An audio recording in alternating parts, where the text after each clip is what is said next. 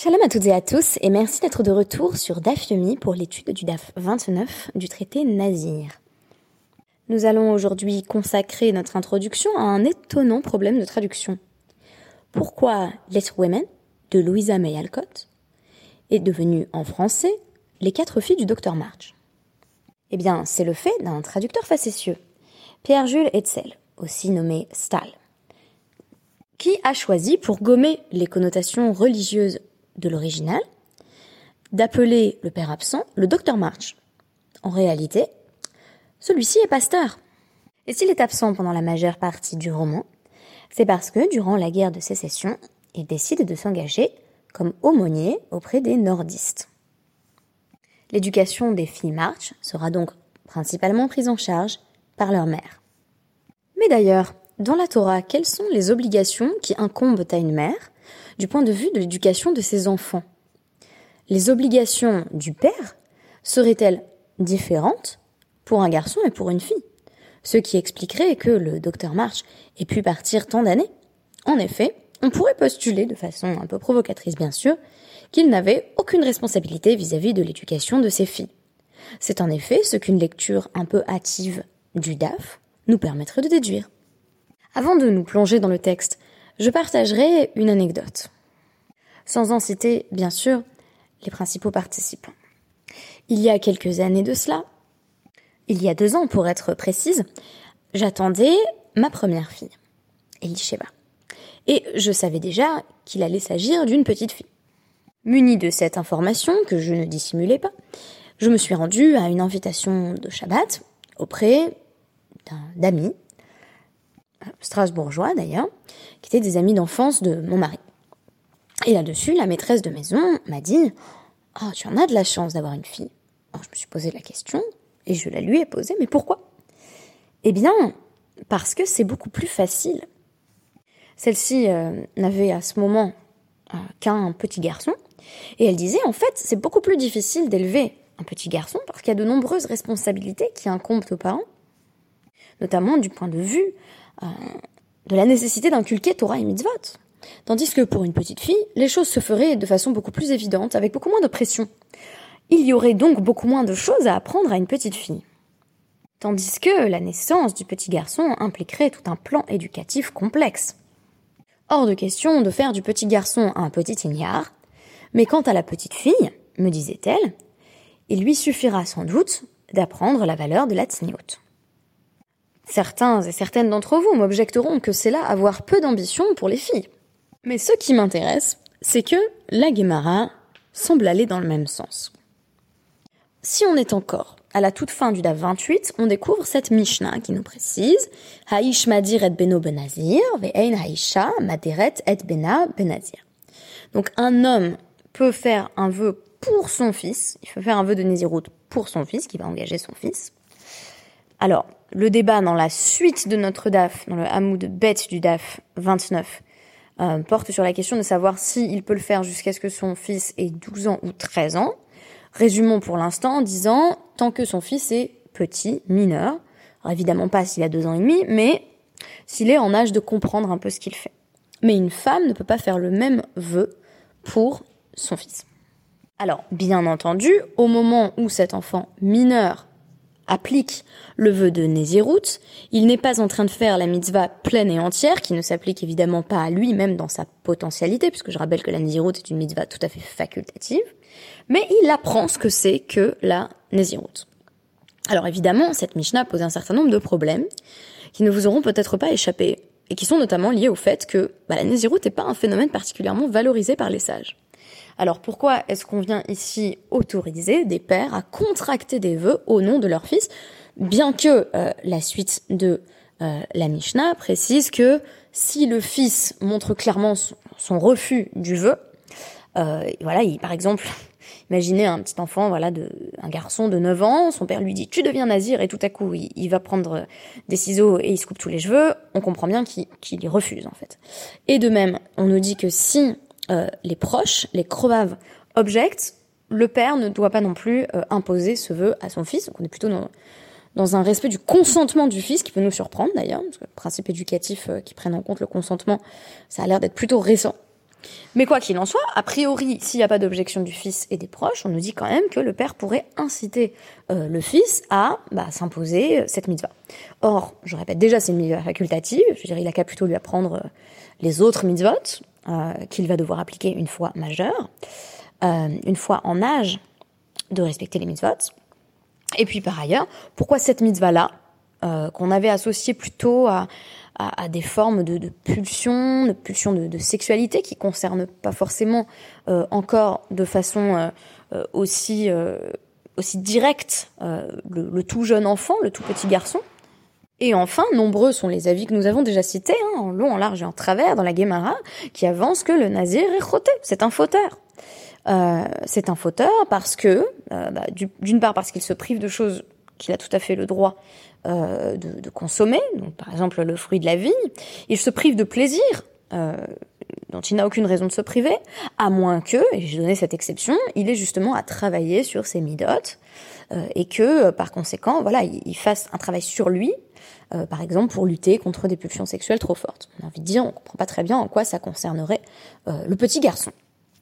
Alors ça posait déjà question chez les Rishonim, le Sfat Emet, donc dans dans le monde chassidique, va répondre que euh, il est vrai que la nésiroute n'est pas encouragée de manière générale, mais dans certains cas particuliers, elle peut être comprise comme voilà, l'ishma, quelque chose qui s'adresserait euh, directement à Hachem dans une volonté de service de Dieu.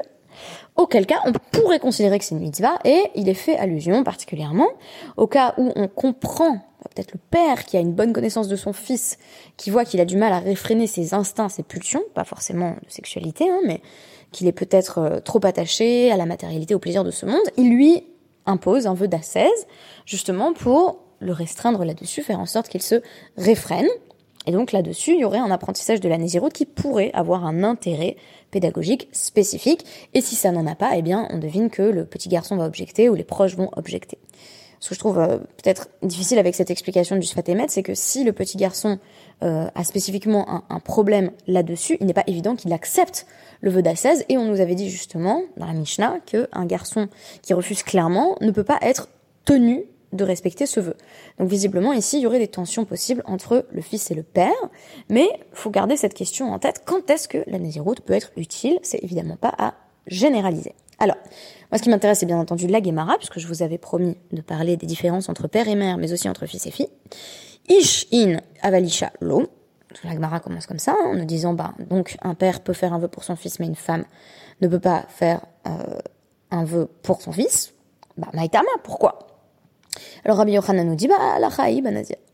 Parce que c'est une alacha les Moshe au sujet du nazir, on a reçu une tradition orale qui dit un père pour son fils peut éventuellement essayer de le faire. Voilà. Euh, et quand on dit halakha et moshe c'est un peu comme si je vous disais euh, qu'on va pas argumenter en fait. Euh, c'est comme euh, Benechem, Velo Benotechem, voilà, il y a l'obligation d'enseigner tous les détails de la Torah euh, à son fils et pas à sa fille, bah c'est quoi halakha et moshe Quoique là, ce soit pas exactement euh, ainsi qu'il faudrait désigner ce phénomène, puisque on s'appuie tout de même sur l'interprétation euh, d'un pasuk. Pour plus de détails à ce sujet, on consultera le traité Kiddushin 29b. Alors, ce qui va m'intéresser le plus, c'est euh, la réponse que Rabbi Yossé, le fils de Rabbi Hanina, présente au nom de Resh Lakish. Cette fois-ci, il y a une raison. Pourquoi le père demanderait à son fils de devenir nazien mitzvot, pour lui apprendre à respecter les mitzvot? Euh, et en l'occurrence spécifiquement cette mitzvah de la Nézirut, si il souhaitait plus tard s'engager dans les mitzvot. On nous dit Ah, et Ari, Shanami. Bah, si c'est le cas, pourquoi est-ce que la mère ne pourrait pas également lui imposer cela? Une mère peut tout aussi bien apprendre les mitzvot à son fils. Ça va, Resh j'estime que Ish chayav lechaner beno mitzvot ve'ein ha'isha chayevet lechaner et beno eh bien Resh Lakish doit estimer que euh, une, euh, une mère n'a pas l'obligation euh, d'enseigner à son fils, de faire acte en fait d'éducation, tandis que un père a cette obligation vis-à-vis de son fils. Et si on consulte d'ailleurs le Mishneh Torah, il Talmud Torah Aleph Aleph, on constate que effectivement le Rambam nous dit Ein Haisha Chayevet et Bena. La femme, la mère en l'occurrence, n'a pas l'obligation d'enseigner la Torah à son fils. Et pourtant, euh, il faut savoir que cette loi fait débat, puisque elle est euh, citée au nom de Resh Lakish, qui est ici la vie minoritaire. Donc si on estime que c'est à Resh Lakish qu'il faut attribuer ces paroles, alors il est tout à fait possible que l'on estime que les femmes ont bien cette obligation, et je vais y revenir. Alors on nous dit, bah. Ça marche bien, la Mishnah, avec la vie de Rabbi Yochanan, qui dit, bah, c'est une halakha le Moshe on a une tradition orale qui nous dit spécifiquement, le fils, pour la Néziroute, il peut essayer de lui euh, imposer ce vœu. On nous dit, bah, benoin bito lo. Euh, on déduit de là que euh, ben, il peut l'imposer à son fils, mais pas à sa fille. Parce que la halakha, les Moshe a transmis spécifiquement ce contenu, spécifiquement Néziroute, du père vers son fils, personne d'autre. Et là, les Rash Lakish a fait le bidon. Mais Rash Lakish, s'il considère que c'est pour l'éducation, faut, après tout, faut éduquer ses enfants, garçons et filles. Donc pourquoi est-ce qu'on dirait pas à sa fille, pourquoi est-ce qu'un père dirait pas à sa fille, toi tu deviens Nézira? Eh bien parce que, là encore, Rash Lakish estime qu'on a l'obligation d'éduquer un fils, mais pas une fille. Alors là, pour le coup, effectivement, les textes à l'Afrique ont trouvé que ça allait trop loin. C'est-à-dire que, en réalité, un homme a tout à fait, un homme, un père de famille, a tout à fait euh, l'obligation d'enseigner à sa fille mineure, hein, ici il ne s'agit que de mineure, toutes les mitzvot qui vont la concerner à partir de euh, sa majorité religieuse. Donc on suit clairement la vie de Rabbi Yochanan contre euh, Lakish. Et même Resh Lakish estime que bah, cette exemption du père, elle concerne la Nizirut, parce que c'est après tout une mitzvah facultative. On n'est pas obligé d'apprendre aux filles qu'elles peuvent se raser la tête et arrêter de boire du vin. En revanche, euh, pour ce qui est des mitzvot qui concernent les filles, là, ça fait à peu près l'unanimité. Les filles doivent connaître toutes les mitzvot qui les concernent et grosso modo, euh, chaque fois qu'on vous dit, bah du coup, une femme, elle est pas obligée d'apprendre, oh, déjà toutes les mitzvot qui concernent les femmes, on est quand même en train de parler euh, de tout ce qui est pas le Seder Avoda, quoi, si vous voulez, tout ce qui est pas spécifiquement lié aux lois du temple, qu'on n'applique pas à l'heure actuelle. On est en train de parler de toute la cache tout Shabbat, Nida, et j'en passe. Donc, euh, pour plus de sources à ce sujet, consultez le Rambam, Sefer Zmanim Ilchot Shvitat Asor 2, 10, le Shulchan Aruch Orachaim 616, 2, et le commentaire du Magen Abraham sur le Shulchan Aruch Orachaim 343, 1. De même sur la question de savoir si la mère est vraiment exemptée, ça a posé question. Euh, le Meiri note par exemple que, bah, là encore, on ignore Resh Lakish qui dit qu'il n'y a pas d'obligation pour la mère, et on va suivre l'avis de Rabbi Yochanan, puisqu'on accepte, quand il y a Resh Lakish contre Rabbi Yochanan, extrêmement rare qu'on suive l'avis de, de Lakish, c'est Rabbi Yochanan qui l'emporte dans cette euh, grande, grande Ravrota. Et donc, euh, en réalité, la mère aurait aussi cette obligation. De manière générale, chez les Rishonim, cette, Gemara, elle a presque fait scandale. En tout cas, l'idée euh, de euh, euh, Beno in bito lo, le fait qu'il y aurait vraiment une obligation euh, très forte vis-à-vis des garçons et aucune vis-à-vis des filles, bah, ça a suscité de, de, de, nombreuses questions notamment chez Tosfot Aroche ou Rabbeinu Peretz. Euh, surtout que bah, dans le traité Yoma 82a, qu'on a déjà étudié, on nous parle du fait qu'il est très important d'éduquer les petits garçons et les petites filles à la nécessité de euh, jeûner à Kippour. Donc ça passe par euh, une progression, on jeûne chaque fois un peu plus. Et donc ça, ça vient nous confirmer que effectivement, ce serait une spécificité de la Nésiroute. C'est-à-dire que euh, on nous dit que c'est pas forcément nécessaire pour certains d'apprendre à une fille la Nésiroute, mais euh, bah, Yom Kippour, ça fait partie de ces exemples que j'ai pas cités d'ailleurs, j'ai dit Shabbat, Kashrut, bien entendu, il faudrait mettre les fêtes. Là encore, une fille étant concernée au premier chef, tout autant qu'un homme par le jeûne de Kippour, il faudrait euh, qu'elle sache tout ce qu'il y a à savoir sur la question. Donc évidemment que l'éducation est très exigeante en fait quand on a une petite fille, au moins autant que quand on a un garçon justement parce que cette problématique de l'obligation pour moi vient complexifier les choses et pas euh, enseigner que bah, il suffit de leur apprendre la tsniout quoi. Alors je voulais tout de même avancer un peu dans, la Gemara avant de, revenir sur cette problématique de l'éducation du père et de la mère. On nous dit bishlama les rabbi yochanan de amar banazir euh, ahari benedarim lo. Pour Rabbi Yochanan qui nous dit on a reçu comme ça une traduction orale qui nous dit spécifiquement que le père peut apprendre à son fils euh, le vœu de Nézirut, donc c'est les trois termes sont indispensables. Eh ben, la Néziroute, oui, mais les autres vœux, non. Et là, les Resh Lakish, ça fait le Nedarim Nami. Mais si on suit l'avis de Resh Lakish qui nous dit c'est important d'éduquer son fils, donc plutôt un principe général, qui pourrait d'ailleurs s'appliquer ou pas selon les situations, bah, il a qu'à lui apprendre les vœux en général. Et donc, on nous dit euh, là-dessus que la Ra clairement va contre Resh Lakish, puisque si on prend le Sefer Afla du Rambam, il Nezirut de 13, un père ne peut imposer aucun autre vœu à son fils que le vœu de Nézirut. Donc là encore, un père n'impose pas de vœu à sa fille, et un père n'impose qu'un seul vœu à son fils, et c'est la Nézirut, et c'est facultatif, et le fils a pas mal de portes de sortie, notamment si les proches objectent ou que lui-même vraiment montre son refus catégorique.